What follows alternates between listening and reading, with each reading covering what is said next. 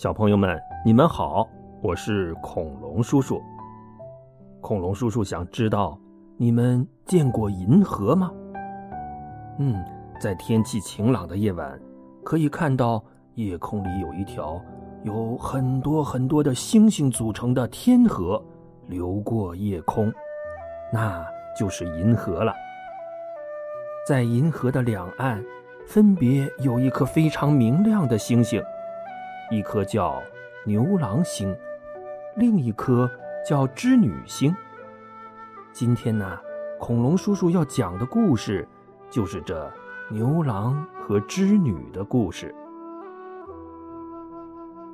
传说啊，在很久很久以前，天上有两个神仙，一个是织女仙子，另一个是牵牛星君。这织女仙子啊，是个漂亮的不得了的小姐姐；牵牛星君呢，是个帅的不得了的小哥哥。自从第一次见面后，他们俩呀就再也不想分开了，每天都在一起玩。可是啊，织女仙子是王母娘娘的孙女儿，王母娘娘觉得牵牛星君根本配不上自己的孙女儿。所以就想找个茬儿拆散他们。织女仙子有个重要的工作，就是每天编织天上的彩云，把天空打扮的漂漂亮亮的。可是自从跟牵牛星君好了之后，她就没心思再好好的织那些彩云了，天空也没以前那么好看了。这下子可被王母娘娘抓住了把柄。他派人把牵牛星君抓来，怒气冲冲的说：“牵牛星君，你可知罪吗？”小臣不知犯了何罪，还请王母娘娘明示。牵牛星君颤颤巍巍的说：“哼，你对织女仙子每天花言巧语的，使她无心工作。你看看这天宫的彩云都成了什么样子了？来人呐！”把牵牛星君削去仙职，打下凡尘。神兵神将们呼啦啦一拥而上，把牵牛星君绑起来，压到了诛仙台，一把推了下去。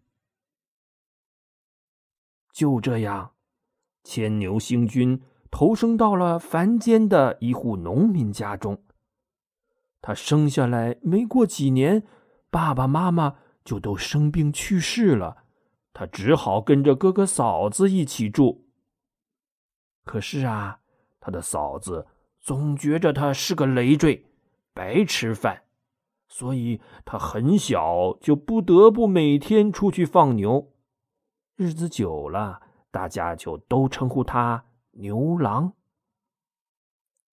又是几年过去了，眼看着牛郎长成了一个。高大英俊的小伙子，他的嫂子更担心了，担心牛郎会强占他的家产，于是她就闹着丈夫要跟牛郎分家。做哥哥的实在熬不过，最后只好同意了。牛郎看见哥哥为难，就主动说：“哥哥，家里什么物件我也不要，只要那头牛。”嫂子一听，打心眼里高兴，她冲着丈夫说：“你看二弟多通情达理呀，往后啊还是各过各的好。我做主依了二弟了。”哥哥眼里噙着泪花，一句话也说不出来。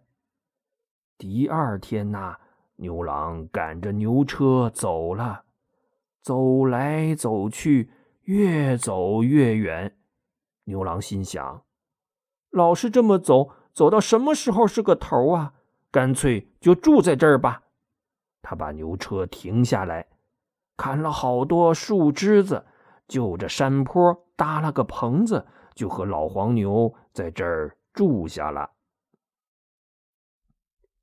回过头来，咱们再说说织女仙子。自从牵牛被打下凡间之后，织女每天都哭成个泪人儿。她坐在织机前，一刻不停的织着美丽的云彩，心想：只要我好好工作，织出好多好多美丽的云彩，王母娘娘一高兴，兴许就会让牵牛哥哥早点返回天界呢。这一天呢，有几个仙女讨论着要向王母娘娘申请休假，说想去人间玩几天。织女一下子就动心了，心想，说不准能到人间打听一下牵牛哥哥的去向呢。于是，他就和几个仙女一起去拜见王母娘娘。哎，正赶上王母娘娘今天心情特别好。手一挥说：“嗯，你们最近表现不错，也确实辛苦了，就去放松放松吧。只是别太贪玩，早去早回。”仙女们谢了恩，欢欢喜喜的准备去了。话说牛郎和老牛在凡间相依为命，他们在荒地上。披荆斩棘，耕田种地，又自己动手盖了房子。一两年后啊，他们的日子渐渐稳定下来，勉强可以糊口度日了。有一天，牛郎和老黄牛耕完了地，坐在田头休息。忽然，一个低沉的声音响起来：“牛郎，牛郎。”牛郎站起身，左右看了看，除了身边的老黄牛，一个人影也没有啊。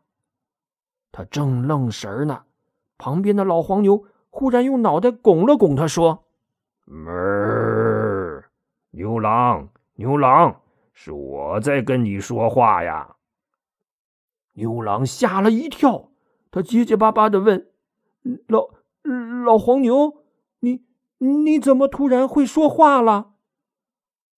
牛郎啊，你我本来是好朋友，都是天上的神仙。你因为得罪了王母娘娘，被贬下凡尘。我担心你在人间遭罪，所以也跟着偷偷溜到人间陪你来了。牛郎将信将疑的说：“你说。”我们都是神仙，那你怎么今天才开口说话呀？老牛说：“门儿，因为我要告诉你一件重要的事情。明天呀，你一定要去湖边一趟，那儿会有几个仙女儿在戏水，其中那个穿红色仙衣的。”就是你曾经在天上的爱人，织女仙子。你把那件红色的仙衣藏起来，告诉他你就是牵牛星君，他就会做你的妻子了。第二天，牛郎半信半疑的躲到湖边的芦苇荡里，没多久。天上果然飞下来一群美丽的仙女，她们脱下五颜六色的仙衣，放到岸边，跳进湖水里嬉戏起来。牛郎蹑手蹑脚的从芦苇里溜出来，抱起红色的仙衣就跑。仙女们见有人来了，惊慌的纷纷游到岸边，穿上自己的仙衣，像大鸟一样飞走了。只剩下那个没有仙衣、没法逃走的仙女，她正是织女。织女看见自己的仙衣被一个小伙子抢走了，又害羞又着急，却又没什么办法。这时，牛郎也不好意思的走上前来说：“呃，你是织女仙子吗？我家老牛大哥说我是天上的牵牛星君。”我们曾经在一起的，你现在愿意留下来做我的妻子吗？织女听了，定睛一看，哎呀，原来牛郎真的是自己日思夜想的牵牛哥哥呀！他又激动又害羞的点点头。就这样，织女便做了牛郎的妻子。他们结婚以后，男耕女织，相亲相爱，日子过得非常美满幸福。不久啊，他们就生下了一儿一女双胞胎呢，十分可爱。牛郎和织女满以为能这样幸福的过一辈子，白头到老呢。可是啊，这件事。没多久就被王母娘娘知道了，他勃然大怒，马上派遣天兵天将要捉拿织女回天庭问罪。这一天，织女正在做饭，去田里劳作的牛郎匆匆赶了回来，他眼睛红肿着，告诉织女：“织女，牛大哥死了，他临死前说。”要我在他死后把他的牛角取下来，有朝一日可以乘着牛角飞上天去。织女一听，也非常难过，他们俩只好取下牛角，好好的埋葬了老牛。正在这时，天空突然狂风大作，天兵天将从天而降。为首的天将压落云头，对着织女说：“织女仙子，你未经天庭许可，私自留在人间，还与凡人结婚生子，眼里还有天条吗？本将奉王母娘娘的法旨，押你回天庭，还不速速伏法？”说完，天兵天将们不容分说，架起织女，便飞上了天空。织女使劲挣扎着，身后响起牛郎的呼唤声和两个孩子的哭喊声。他努力的回头望去，地上的房子已经越来越远，逐渐变成了小黑点儿。织女的眼泪像断了线的珍珠一样，扑簌簌的流了下来。正在这时，他突然又听到了牛郎的喊声：“织女！”等等我！织女回头一看，只见牛郎用一对箩筐挑着两个儿女，脚下踏着牛角追了上来。慢慢的，他们之间的距离越来越近了。织女已经能看清两个孩子可爱的模样了。孩子们张开小胳膊，大声呼喊着。妈妈，妈妈！织女拼尽了全身的力气，使劲一挣，挣脱了身边的天兵天将，大喊一声：“我的孩子！”扭头迎了过去。眼看着牛郎和织女就要相逢了，可就在这时，王母娘娘驾着祥云赶来了，她伸手。拔下头上的金簪，往他们俩中间轻轻的这么一划，霎时间，一条天河波涛滚滚的横在了织女和牛郎之间。那天河越来越宽，越来越宽，生生的把牛郎和织女隔在了两岸。织女。望着天河对岸的牛郎和儿女们，直哭得声嘶力竭。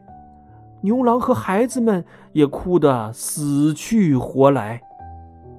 他们的哭声和孩子们一声声“妈妈”的喊声，那么撕心裂肺、催人泪下，就连在一旁观望的仙女、天神们都觉得心酸难过。于心不忍。王母娘娘看到这个情景，他的内心也被深深的触动了。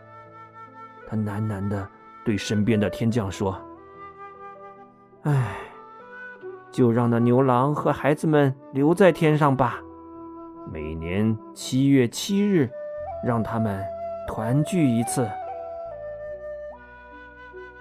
从此啊，牛郎和他的儿女就住在了天上，隔着一条天河，和织女遥遥相望。在秋天的夜空里，我们至今还可以看见银河两边有两颗较大的星星，晶莹地闪烁着，那便是牛郎星和织女星了。和牛郎星在一起的。还有两颗小星星，那就是牛郎织女的一儿一女两个孩子。每年啊，一到牛郎织女相会的农历七月七日，就会有无数成群的喜鹊飞来，为他们在天河上搭起一座鹊桥，牛郎织女一家就可以在鹊桥上团聚了。传说啊，如果人们在葡萄架下、葡萄藤中静静的聆听，还可以隐隐约约的听到牛郎和织女在深情的交谈呢。好了，小朋友们，今天的故事就讲到这里吧，我们下次节目再见。